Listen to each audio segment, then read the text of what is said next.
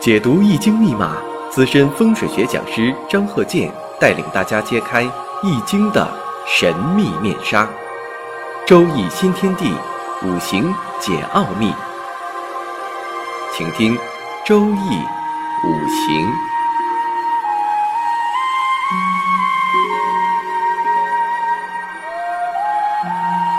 上山微电台荣誉出品。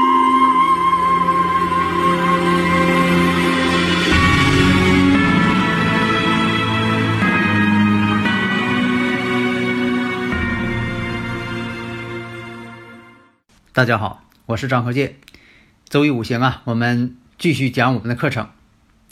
下面呢，我们直接看这个生日五行：乙未、乙酉、丁亥、戊申，女士的坤兆。那么呢，以前我也讲过，阴差阳错日、十恶大败日。阴差阳错日呢，就是说他这个日子专门看这个出生日。因为这个生日五行啊，这四柱啊，就是参考以日为参考的基准点。那么阴差阳错日呢，你可以不看任何的喜用神，你也不用啊参考年柱、月柱、时柱的，不用。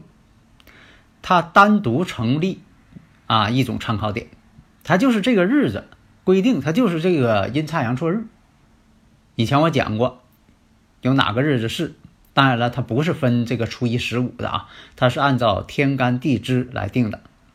现在我们有很多的朋友啊，总是把这个阴历的初一十五老往这上边去考虑，因为有的是不懂这个生日五行的人呢，总认为好像是这个初一、初二、初三、初四啊，几月份呢？是不是用这个数字来进行一些演算呢？不是这样，这个呢，就是说阴历的。月份、日子，这个呢必须得用万年历呢把它转换成天干地支，而不是说，呃，有些人认为的好像用这个数字来算一道题啊，不是那种方式。所以很多人呢就在这方面呢，因为他不了解啊，就说的，是不是只能用阴历算，或者是只能用啊阳历算啊？不是的，这个呢，它不是说用阴历和阳历进行计算，而是通过。阴历或者是阳历，把它导出，看看是哪个天干地支，把它找出来。所以你看这个生日五行啊，我们看乙未、乙酉、丁亥、戊申。那大家这一听呢，这不丁亥日吗？那丁亥日呢，十个大败日。这十个大败日啊，在以前呢，就是说，呃，日子呢认为是不好的，这个出生这个日子是不好的。那有的不了解的朋友啊，又会问了：那十个大拜日都是阴历的哪个日子啊？是初几日啊？啊，我记住就得了呗。哎，这个呢没有规律，它不是说你记住哪个呃初三初四，那就是十个大拜日，不是。它跟这个初几呢，没有什么明显的规律，所以说必须得看一下万年历的，是哪个天干地支，是哪个天干地支，这个呢就是。啊，是哪个日子？十个大拜日呢，就规定就那几个天儿啊，就那几个日子啊。当然了，我说这个几个日子，大家不要误解成是不是你告我，你你让我记住初几就得了？不对，它跟这个初一十五关联性不大，没有这个规律。你看这个丁亥日，那丁亥日呢，它不一定是初几。那十个大拜日呢，在以前认为什么呢？就是容易败火。败家的人，有的是主观愿意败坏，有的人呢，本身呢他不想说败坏，但实际做那事儿呢，他总是对家庭呢没有任何好处。所以呢，你像这个十个大拜日，在以前，你看这小孩就十个大拜日，那家里边肯定得给他多花钱，从小啊就给他多这个多花钱，大了之后他自己成家了，哎，他也爱花钱。那有的听友朋友啊，开玩笑这个问啊，是不是那个双十一这些剁手族是不是都是十个大白日啊？这个呢，不见得都是，但可能有一部分。所以啊，我们看呢，这定亥日十个大白日，时上时上我们看戊申，戊申呢伤官。这戊申呢，它不是说它就是伤官，它必须与这个日主啊天干进行比较。你看他这个日主是丁火，丁亥日嘛，看丁火，丁火与戊土之间什么关系啊？丁火生戊土，阴生阳，那么我生者为伤官啊。那什么时候是伤官？什么时候是食神呢？同性相生为食神，异性相生为伤官。那女命带伤官，以前我也讲过，那女命带伤官。那么呢，年上我们看年上有乙木，月上呢也有乙木，两个偏印。那么印星多也会影响到家庭。那有的朋友说了，那女命带伤官，那我知道啊，女命带伤官克夫在嫁，这古人说的。那这个印星多怎么还影响呢？因为印星本身它并不影响婚姻，但是印星多的人呐，做事啊一根筋，固执，不听劝，想做什么就要做，一条道跑到黑，是印多为忌神啊。你要说是用神呢，倒不是这样，就是印多的为忌神。另一个呢？就说的，虽然说他印不多，啊，虽然说的有的也是以印为用神，但是呢，印太多。你看说的天干上出现了三个印，不管正印偏印，啊，地支还有印，那印星太多了，这叫什么呢？印印是生我者为母亲，这叫印多灭子，印太多了，啊，就像说的花浇水，水呢是花的印。相生嘛，水能生木嘛，但是呢，水又不能浇太多。你说我猛劲儿浇水，天天浇，浇涝了，那这个属于啥呢？那花就给灭了，那花就不能活了，那浇烂根了，是吧？哎，这就说的母多灭子。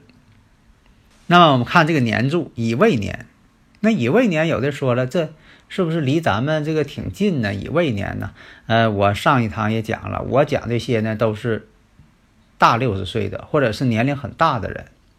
这样呢，他经历的这个一生呢，就说你在分析的时候呢，啊，这个很多方面啊有借鉴的非常多。所以说呢，这个你要把它看作大六十岁的人，所以不要一说这个乙未年，二零一五年，二零一五年的乙呃是乙未年，不对，二零一五年现在才多大呀？那大六十岁的。所以这个呢，呃，生日五行我们看在壬戌年，壬戌年的时候呢，跟一个。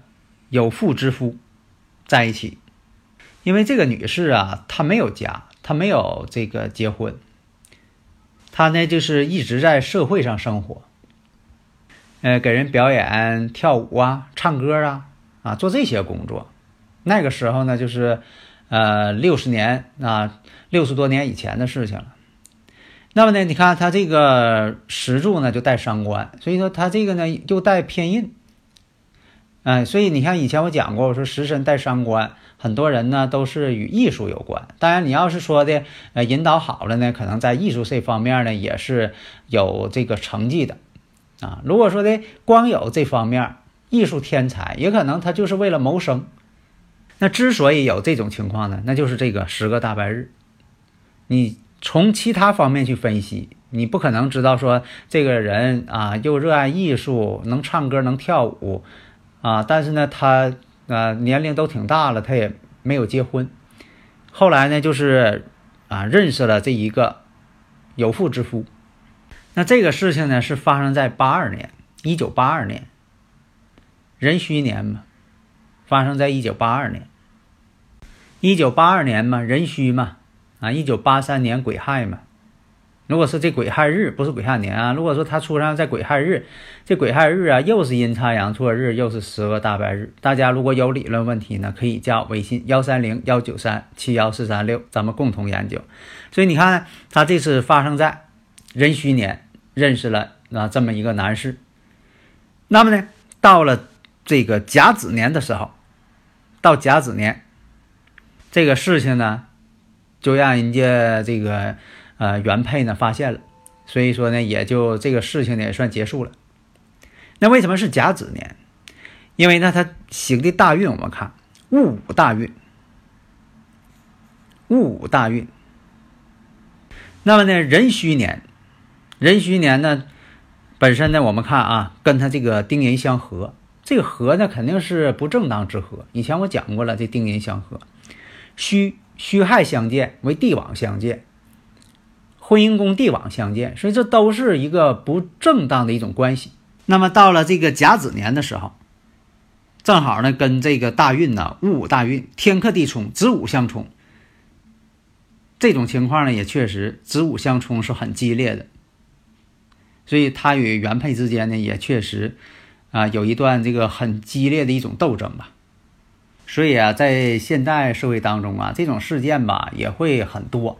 所以研究这个生日五行呢，对这方面呢有很多的这个借鉴作用。生日五行嘛，我以前讲过，它就像一面镜子一样，照亮自己，啊，认清自己，这样呢，对自己这个人生啊某些方面的一些发展呢，有一个借鉴、参考、指导意义。所以有些事情呢，认清之后就不再强求了。那么呢，从紫微斗数上来看，天象在丑，就是这个天象啊，这个在这个丑宫，这个呢是落陷，申宫呢又坐火星，所以说代表什么呢？呃，有些做法吧，并不被社会所公认。这样说的，你像他爱上这个男的了，其实，在社会呃伦理方面，他是不被这个认同的。那么婚姻宫呢，有桃花星。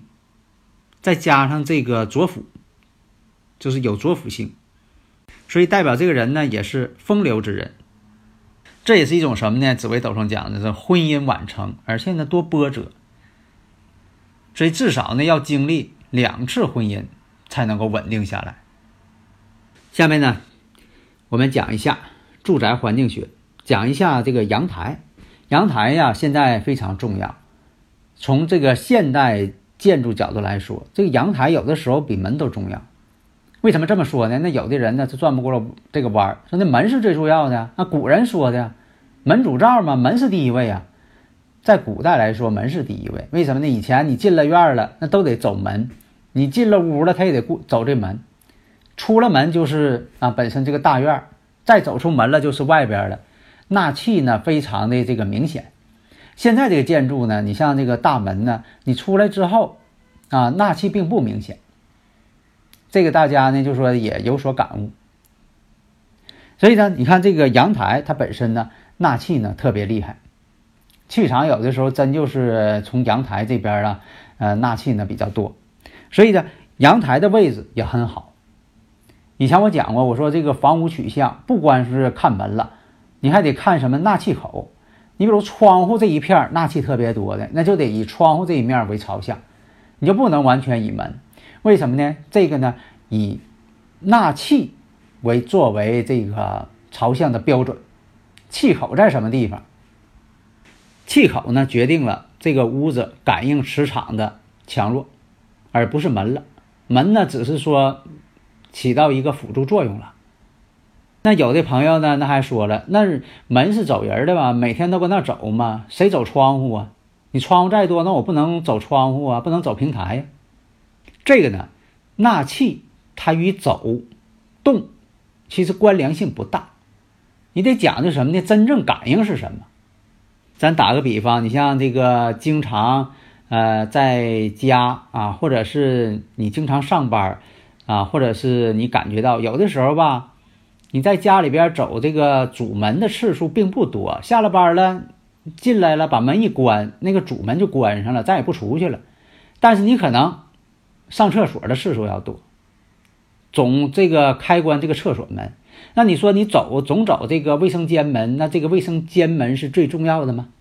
它对你感应这个卫生间的门对你感应是最呃最强烈吗？未必如此。如果说的看哪个门。走动的最多，那干脆那有的是呃爱上厕所的人啊，经常上卫生间的，那干脆咱们就以这个卫生间门为主要参考点吧，啊，用卫生间门来取向吧。那它不是那种情况，这个呢就像公交汽车一样，那公交汽车上下门它总开，到一站就开一回，到一站开一回，但是呢也不能把这个门呢作为向，因为汽车呢它是往前走，它不是横着爬的。那有的人又会说了，那你这个。啊，讲的这个，呃，以采光面或者纳气口为向，这个实践验证怎么样呢？哎，实践验证这种方法是正确的。所以呢，这个阳台的方位、视野的宽阔、采光通风这个平台呀，现在来说用处太大了。